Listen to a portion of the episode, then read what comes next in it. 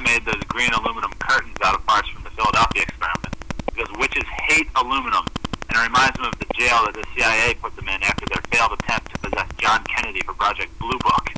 The communist disguised as a postman was trying to find weaknesses in my fortress, where he's delivering the acid-laced envelopes disguised as mail from a postman, but he never stays around long enough to intercept my mind rays.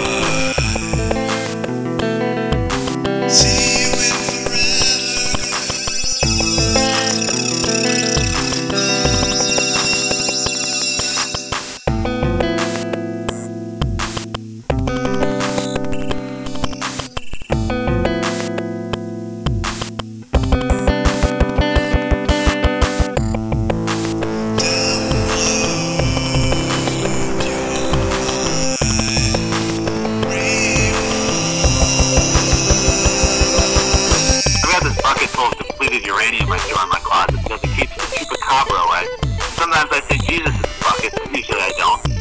Usually it's Pope John Paul the Second.